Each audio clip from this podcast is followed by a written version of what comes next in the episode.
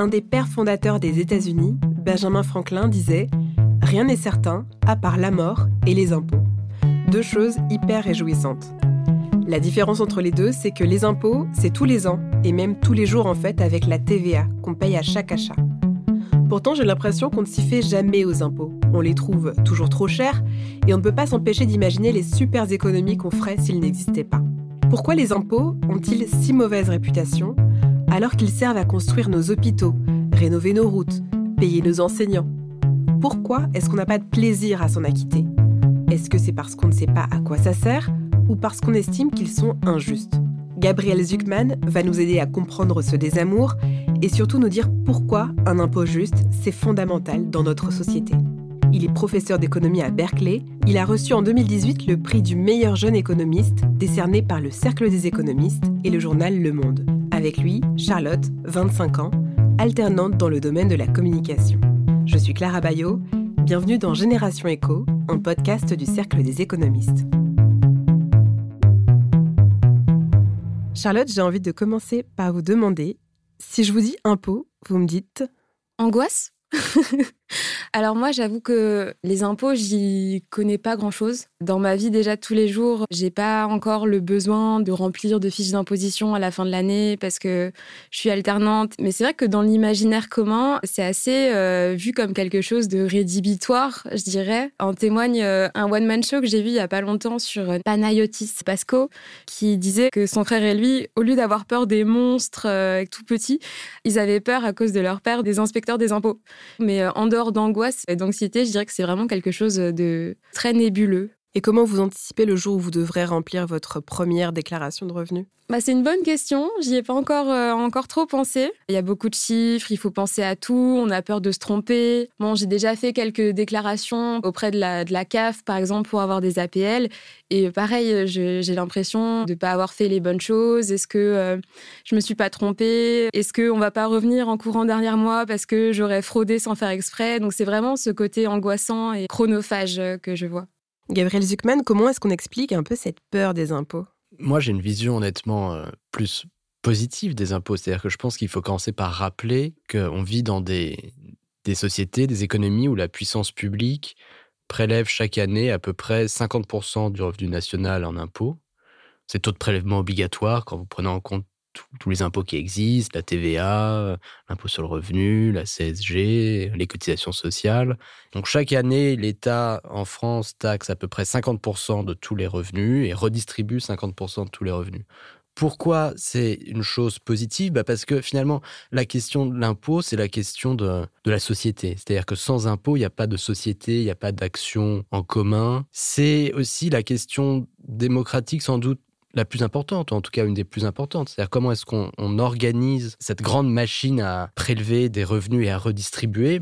C'est ça qui fait qu'on peut vivre ensemble. C'est qu'on se met d'accord démocratiquement, collectivement, de façon imparfaite beaucoup de gens peuvent avoir l'impression, parfois à tort mais parfois à raison, que finalement certaines catégories de la population arrivent à s'en tirer mieux, à avoir des taux d'imposition plus faibles. Par exemple, les ménages euh, à haut revenu, les milliardaires en France qui peuvent facilement éviter les différents impôts qui existent, qui ne payent pas beaucoup de TVA parce qu'ils ne consomment pas beaucoup, ils épargnent énormément, ils ne payent pas beaucoup d'impôts sur le revenu parce qu'ils trouvent des façons de structurer leur patrimoine de façon à, échapper à l'impôt. Donc cette régressivité du système fiscal, peut nourrir un sentiment de défiance, peut miner le consentement à l'impôt.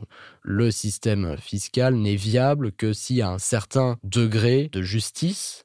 On pourrait dire qu'une norme de justice minimale, c'est quand même de s'assurer que les contribuables qui ont les plus hauts revenus ne payent pas moins d'impôts en proportion de leurs revenus que ceux qui sont moins riches. Mais c'est vraiment une norme de justice à, minima. On pourrait être plus ambitieux. On pourrait dire, bon, bah, une norme de justice euh, standard, euh, minimale, ce serait quand même que les taux d'imposition augmentent avec le revenu. Et ensuite, on peut discuter de combien exactement. Je pense que ces questions-là, cette question de la justice, cette question de la progressivité, est fondamentale pour réconcilier les citoyens avec l'impôt.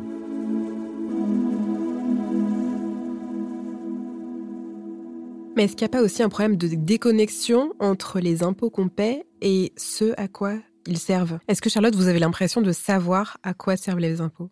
Alors euh, oui, enfin je sais que tous les impôts sont, sont utilisés pour faire société justement, ils sont réinvestis dans les services publics, euh, l'hôpital, euh, nos enseignants. C'est le principe un peu de, de l'État-providence. On a eu des cours à l'école là-dessus, des petits, mais, mais c'est vrai que j'ai l'impression qu'on n'est pas assez sensibilisé sur l'importance de l'impôt et sur la façon dont sont utilisés les deniers publics. Et je pense qu'il y a une question de confiance aussi. Alors c'est pareil, très nébuleux, mais toutes ces notions d'évasion fiscale, d'optimisation est-ce que tous ces individus et organisations euh, arrivent à avoir des détours comme ça pour euh, justement ne pas payer de la même façon? Bah, je suis bien d'accord. Je pense que l'évasion fiscale, euh, l'optimisation fiscale agressive, la délocalisation des bénéfices des sociétés multinationales dans les paradis fiscaux, la dissimulation des fortunes dans les centres financiers offshore, tous ces processus peuvent contribuer à, à miner le consentement à l'impôt et à créer une défiance très forte. À l'heure de la mondialisation, il est devenu illusoire d'avoir une fiscalité juste. C'est un sentiment qui est très répandu, qui, de mon point de vue, est à la fois dangereux et qui est aussi fondé sur une erreur intellectuelle. C'est dangereux parce que, évidemment, si on explique aux gens que la mondialisation et la justice fiscale sont incompatibles, beaucoup de personnes vont dire bon, bah alors simplement, on ferme les frontières, euh, on quitte euh, l'Union européenne, on refuse la mondialisation, on revient au protectionnisme et, ça conduit à des phénomènes de repli sur soi. Il y a mille façons en réalité de conjuguer, de combiner l'ouverture économique internationale, l'intégration euh, économique européenne d'un côté, avec la justice fiscale, la progressivité fiscale de l'autre. La forme de mondialisation et d'intégration économique européenne qu'on a connue depuis les années 80, c'est une forme très spécifique qui a été caractérisée par une opacité très forte. On n'a pas essayé de bien enregistrer les fortunes, les revenus, de créer de la transparence sur qui possède quoi, qui paye quoi en impôts. Mais on pourrait faire complètement différemment. On pourrait dire, bon, bah, au lieu d'avoir la concurrence fiscale à tout craint, pourquoi ne pas harmoniser nos impôts, nos systèmes fiscaux? Pourquoi ne pas créer des formes de transparence? Euh, Au lieu de laisser les sociétés multinationales enregistrer leurs bénéfices, euh, qui aux Bermudes ou en Irlande ou au Luxembourg ou à Singapour et, payer très peu d'impôts sur ces bénéfices-là, bah, pourquoi ne pas simplement taxer les, bénéfices qu'elles ont délocalisés à l'étranger, leur demander de, les déclarer et puis ensuite de les donc foncièrement, c'est un choix qui nous appartient à nous, c'est un choix qui appartient aux, États et donc aux citoyens en tant, qu'électeurs. Pour revenir à l'impôt des particuliers, est-ce que ce serait illusoire de penser qu'on pourrait avoir plus de transparence? C'est-à-dire, euh, je paye mes impôts et après, je reçois un petit document qui me dit, bah voilà, madame, vos impôts, ils sont allés euh, à tel hôpital euh, pour refaire telle route. Est-ce qu'on ne pourrait pas imaginer un système où on voit beaucoup plus clairement où est allé notre argent? Bah, ce système, ça s'appelle euh, la démocratie parlementaire, c'est-à-dire que toutes ces questions-là de combien on prélève et où va l'argent, euh, combien va aller au budget de l'éducation nationale, de la santé, aux infrastructures, aux aéroports, euh, c'est le travail fondamental, essentiel des députés, des sénateurs, des parlementaires. Donc cette délibération collective, elle a lieu dans nos institutions démocratiques et c'est le meilleur système qu'on a inventé jusqu'à présent pour mettre en commun toutes ces ressources la façon la plus transparente et la plus démocratique possible. Bon, ce qui ne veut pas dire qu'on ne peut pas l'améliorer. Hein. Moi, je pense qu'il faut commencer par créer beaucoup plus de transparence et de clarté sur qui paye quoi au juste il y a beaucoup de flou et d'incertitude et de, comment dire, d'idéologie et, de, et d'erreurs sur ces questions-là. Par exemple, il y a une croyance très répandue qui consiste à dire que la moitié des Français ne, ne payent pas d'impôts. Bon, c'est parfaitement faux. C'est peut-être vrai quand on regarde juste l'impôt sur le revenu des personnes physiques, mais bon, l'impôt sur le revenu, c'est qu'une petite partie de, des prélèvements obligatoires et tous les Français payent beaucoup de, TVA. Euh, la plupart des Français payent beaucoup de cotisations sociales. Donc, tout le monde paye énormément d'impôts. De mon point de vue, c'est de là qu'il faut partir. Quand on prend tous ces prélèvements obligatoires, 50% du revenu national, bah, qui finalement euh, les paye hein? Et est-ce qu'on peut pas faire mieux en termes de progressivité et de justice fiscale?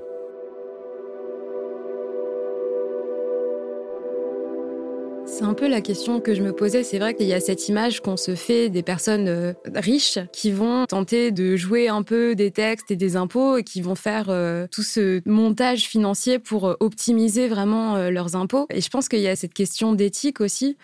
À partir de quand cette optimisation fiscale est vraiment légale? Est-ce que c'est éthique même d'essayer d'échapper à cet impôt qui est pourtant essentiel pour, pour faire société? Oui, c'est une très bonne question. En général, quand vous demandez aux économistes est-ce que c'est éthique de faire de l'optimisation fiscale, la réponse qu'ils vont vous donner est la réponse suivante. Ils vont dire attention, il y a l'évasion fiscale d'un côté, qui est vraiment de la fraude, hein, qui est illégale, vous avez gagné des revenus mais vous n'avez pas déclaré, vous avez une grande fortune mais vous l'avez pas déclaré s'il y a un impôt sur la fortune. Et de l'autre côté, ce qui est du domaine de l'optimisation, de l'évitement de l'impôt et qui serait parfaitement légal il y a une certaine vérité dans ce discours, mais il y a une vraie limite. Dans la loi fiscale de la France, comme dans la loi fiscale de la plupart des pays, il y a des clauses anti-abus générales qui consistent à dire que toute transaction qui est conduite avec pour seul but de minimiser l'impôt, c'est-à-dire qui n'a pas de substance économique réelle, toute transaction de cette nature, en fait, est illégale. Par exemple, Alphabet. Alphabet, c'est la maison mère de Google une des plus grandes sociétés euh, dans le monde, en 2019, a enregistré plus de 20 milliards d'euros de bénéfices aux Bermudes où il n'y a aucune activité réelle. C'est-à-dire que les algorithmes de Google, évidemment, ils n'ont pas été développés euh, aux Bermudes, ils ont été développés aux États-Unis, en France, au Japon, enfin bon. Néanmoins, en utilisant des transactions fictives, en domiciliant leur propriété intellectuelle, en, en jouant de ce qu'on appelle les prix de transfert, entre autres, cette société réussit à enregistrer des milliards et des milliards d'euros de bénéfices dans des territoires à fiscalité faible, en l'occurrence nul, puisque le taux d'imposition aux Bermudes est un taux relativement modeste de 0%. Et cette pratique-là, les avocats de Google euh, vont dire Ah non, c'est de l'optimisation, c'est légitime, euh, on ne viole aucune loi. Mais en réalité, si l'esprit de la loi fiscale et de ces clauses anti-abus que je rappelais était bien appliqué, euh, l'administration fiscale américaine serait parfaitement légitime à dire Ah bah non, si vous avez mis en œuvre ces transactions avec pour seul but de délocaliser vos bénéfices aux Bermudes afin de payer zéro impôt, c'est en réalité illégal. Et le choix qui a été fait, en pratique, depuis les années 80-90, a été le choix de, ne pas s'y attaquer. Bon, aux États-Unis, c'est un choix qui est pas très explicitement assumé. C'est pas un choix qui a été discuté de façon très démocratique ni transparente, mais c'est un choix finalement qui a été fait. On a dit bon, ces sociétés multinationales, oui, on se rend bien compte qu'elles délocalisent énormément de bénéfices dans les paradis fiscaux, mais on a choisi de ne pas s'y attaquer. On pourrait faire d'autres choix à l'avenir. On pourrait dire bon, bah maintenant, on revient à l'esprit de la loi et on va essayer de la mettre en œuvre. Mais quel est l'intérêt de faire ces choix justement et pour les États, euh, par exemple les États-Unis, et quel est l'intérêt pour les Bermudes, par exemple, d'avoir un taux d'imposition à 0% Pourquoi on laisse couler alors que globalement ça semble illégal et pas du tout éthique? Très bonne question. Euh, pourquoi est-ce qu'on a fait ces choix? Il y a plusieurs façons de les analyser. La première consiste à dire, bon, finalement, c'est du lobbying qui ont réussi à convaincre le ministère des Finances, le Trésor américain de ne pas s'attaquer à ces pratiques. Deuxième aspect, qui est plus d'ordre idéologique, c'est peut-être pas légal et peut-être pas très éthique, mais finalement, ça va être une bonne chose pour l'économie, ça va bénéficier au reste de la population. L'impôt vient briser cette mécanique parce qu'il diminue les possibilités d'enrichissement des entreprises et des personnes. Peut-être que si on laissait les grandes sociétés multinationales ne pas payer d'impôts, peut-être que si on laissait les grandes fortunes payer peu ou pas d'impôts, bah ça pourrait, au bout d'un certain nombre d'années, générer de nouvelles innovations, euh, créer de l'emploi, euh, bénéficier aux classes populaires, aux classes moyennes via, via ces effets de ruissellement. Enfin, d'un point de vue strictement théorique, abstrait, on peut écouter ces arguments. Donc, quel est le pays qui a été le plus loin dans cette logique-là? C'est sans doute les États-Unis avec le tournant des années 80. C'est-à-dire qu'avant les années 80, les États-Unis avaient une fiscalité très progressive avec des taux d'impôt sur les sociétés de 50%. On en est loin aujourd'hui, c'est 21% aux États-Unis, 25% en France. Avec des taux d'imposition sur les plus hauts revenus de l'ordre de 90%. Tout ce que vous gagnez au-delà de plusieurs millions d'euros était taxé, était quasiment confisqué. Et ce qui se passe aux États-Unis, d'ailleurs, comme au Royaume-Uni euh, à partir du début des années 80, c'est un tournant à toute vitesse dans la direction opposée. Donc en 1986, au début du deuxième mandat de Ronald Reagan, ce taux est diminué à 28%. Donc en seulement 6 ans, les États-Unis passent de 70% à 28%. Donc c'est vraiment un tournant à toute vitesse. Maintenant, on est quasiment 40 ans plus tard, donc on peut essayer de tirer un bilan de cette grande expérimentation sociale, en quelque sorte. Et quel est le bilan qu'on peut en tirer? Si on regarde par exemple la croissance macroéconomique des États-Unis, elle était loin d'être spectaculaire. Le revenu moyen par adulte a augmenté de 1,4% par an sur la période 1980-2020, alors que sur les décennies précédentes, décennies d'après-guerre, de, 1945 à 1980, les revenus avaient cru de 2,5% par an en moyenne. Donc, fait numéro un, c'est la baisse très forte de la croissance économique. Et deuxièmement, bah, il faut se demander qui a bénéficié de la croissance économique. Pour les contribuables fortunés, pour le 1% les plus riches, il y a eu des taux de croissance du revenu de l'ordre de 3, 4, 5, 6% même pour, pour les, les très très hauts revenus par an. Mais si après vous regardez les classes populaires américaines, c'est 130 millions d'adultes aujourd'hui, bah pour cette moitié de la population, il n'y a eu quasiment aucune croissance du revenu réel depuis les années 80.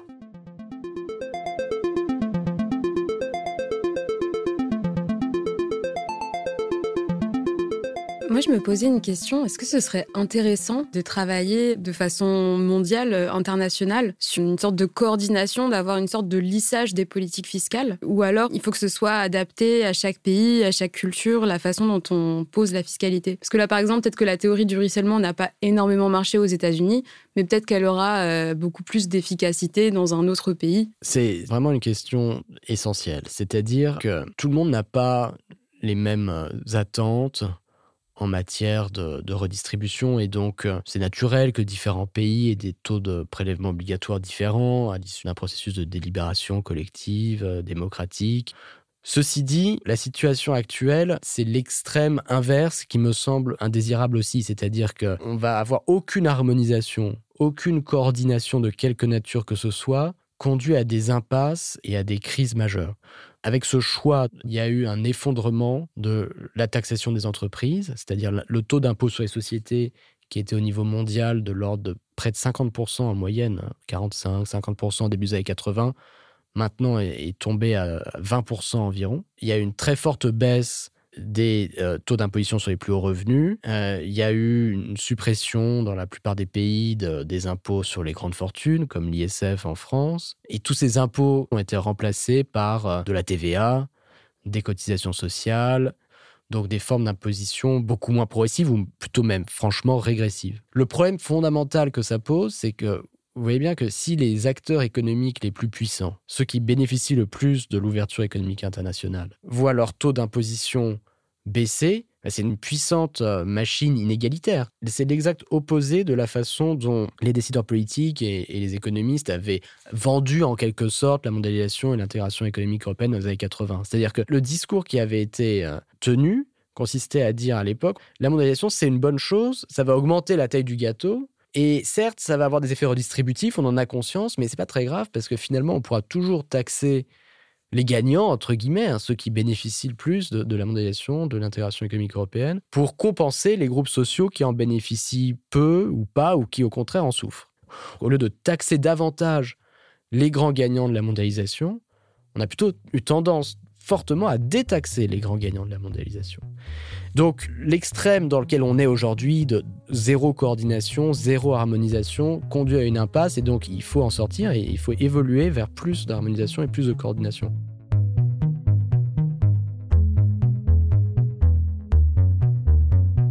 Est-ce qu'il y a une véritable corrélation entre la fiscalité et le niveau de bien-être d'une population? Est-ce que les impôts contribuent au bien-être? Oui, les impôts contribuent au bien-être parce que quand on regarde l'histoire économique mondiale, bah, on se rend compte que le moteur essentiel du progrès économique, c'est l'éducation, l'accès à l'éducation de qualité pour toutes les catégories sociales. C'est la santé, l'accès à une santé de qualité, c'est euh, les infrastructures euh, euh, euh, que ce soit les routes, euh, que ce soit les transports, etc. Donc, bon, évidemment, il n'y a pas de système éducatif possible gratuit pour tous sans impôt. Si vous regardez euh, le, développement économique et social d'un côté et le taux de prélèvement obligatoire de l'autre, il y a une corrélation quasi parfaite. C'est-à-dire que les pays qui sont le plus développés économiquement sont les pays où le taux de prélèvement obligatoire est, le plus élevé et vice-versa, les pays euh, où euh, le développement économique est plus limité, l'espérance de vie est plus faible, etc., sont les pays où le taux de prélèvement obligatoire est le plus faible. Donc la réponse est oui. Est-ce qu'il y a un lien entre les impôts et la politique? C'est-à-dire, est-ce qu'il peut y avoir des conséquences d'une injustice fiscale? Je pense que la, question de l'impôt, c'est sans doute la question politique et même la question philosophique quasiment la, plus importante. J'insiste sur le fait que la puissance publique, euh, tous les ans, vous, prend 50% hein, de vos revenus, euh, des vôtres, euh, des miens. Alors, je ne sais pas si c'est dans un cas particulier, ça peut être plutôt 40%, des fois ça peut être plutôt 60%, mais, c'est une réalité. Et donc, euh, bah, forcément, cette réalité, elle est débattue politiquement et c'est la, dimension, une des dimensions les plus importantes du conflit politique et du débat politique. Donc, il y a un rapport extrêmement étroit entre l'impôt et la politique. Quand on pense au mouvement des Gilets jaunes, par exemple, en fait, c'était un problème d'impôt.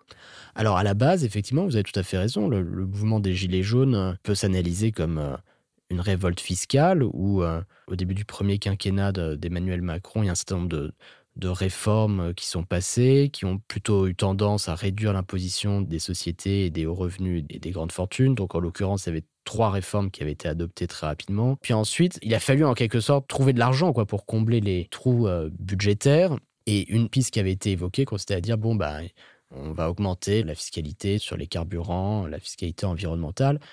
Évidemment, ça, peut provoquer un sentiment de rejet très fort quand on vient dire que les catégories sociales qui ont plutôt eu tendance à voir leurs revenus augmenter plus vite que la moyenne, leur fortune augmenter plus vite que la moyenne, qui ont le plus bénéficié des processus euh, de mondialisation, d'intégration économique européenne, qu'on va baisser leurs revenus, puis ensuite on va dire, bon, aux gens qui finalement ont eu plutôt tendance à voir leur salaire stagner, on va leur demander de payer davantage d'impôts. Toute l'histoire de la fiscalité montre que ça ne peut que conduire à des réactions potentiellement très violentes. Et donc on en revient à cette question fondamentale qui est comment est-ce qu'on fait en pratique pour dire simplement les gens qui bénéficient le plus des transformations économiques contemporaines, au lieu de les faire payer moins, bah, comment on fait pour les faire payer plus? Et puis les gens qui souffrent des transformations économiques contemporaines, comment au lieu de leur faire payer plus, plus de cotisations sociales, plus de CSG, plus de TVA, bah, peut-être qu'on peut leur faire payer moins. Charlotte, est-ce que votre vision des impôts a changé? C'est déjà plus clair, oui. en fait, ça me montre vraiment à quel point c'est essentiel pour faire société de, bah, de payer ses impôts. On voit que c'est un moyen de rétablir la justice dans la société, c'est un moyen de réduire les inégalités, c'est un moyen d'investir pour l'avenir. Finalement, ça peut être un véritable levier. Même, je pense à quelque chose qui me touche réellement, c'est le bonheur d'une population, c'est l'écologie, c'est investir pour euh, le développement durable. Donc oui, je pense que c'est important et je trouve ça vachement intéressant de faire ce podcast qui permet aussi de montrer que bah non, c'est pas quelque chose de compliqué, euh, ça peut le paraître, mais que globalement, c'est un investissement véritable. Pour terminer, on a une question qu'on va poser à tous les économistes qu'on reçoit ici dans Génération Éco. Euh, comment faire pour que les gens s'intéressent à l'économie? Tout le monde s'intéresse à l'économie simplement en tant que citoyen, on est tous euh, appelés à voter, à, se prononcer sur des choix de politique économique en matière d'impôts, mais bien, bien au-delà, bien sûr. Je pense que c'est aussi la responsabilité des économistes de donner aux, citoyens les informations qui vont permettre d'avoir un, débat le plus éclairé possible, le plus rationnel, d'essayer de contribuer à l'élaboration et, à la mise en œuvre de politiques euh, publiques ça consiste à faire ce lien, cette, euh, traduction entre la recherche et ensuite le, débat public sur les questions économiques et sociales. Gabriel Zuckman, merci. Charlotte, merci d'avoir discuté avec nous de la nécessité de l'impôt. Merci à vous. Ah, merci. Vous venez d'écouter le troisième épisode de Génération Éco, qui accueillait Gabriel Zuckman, professeur d'économie à Berkeley, il a reçu en 2018 le prix du meilleur jeune économiste décerné par le Cercle des économistes et le journal Le Monde. Avec lui, Charlotte, 25 ans, alternante dans le domaine de la communication. Merci à eux pour leur participation. Génération Echo est un podcast du Cercle des économistes, produit par Louis Créative, l'agence de création de contenu de Louis Média. Je suis Clara Bayot et j'ai animé cet épisode Alix Lachiver en a fait la réalisation et le mix sur une musique de Mélodie Leray. La production est supervisée par Héloïse Normand. Cet épisode vous a plu, n'hésitez pas à vous abonner et à nous laisser des étoiles et des commentaires. J'ai hâte de vous retrouver dans 15 jours pour un nouvel épisode.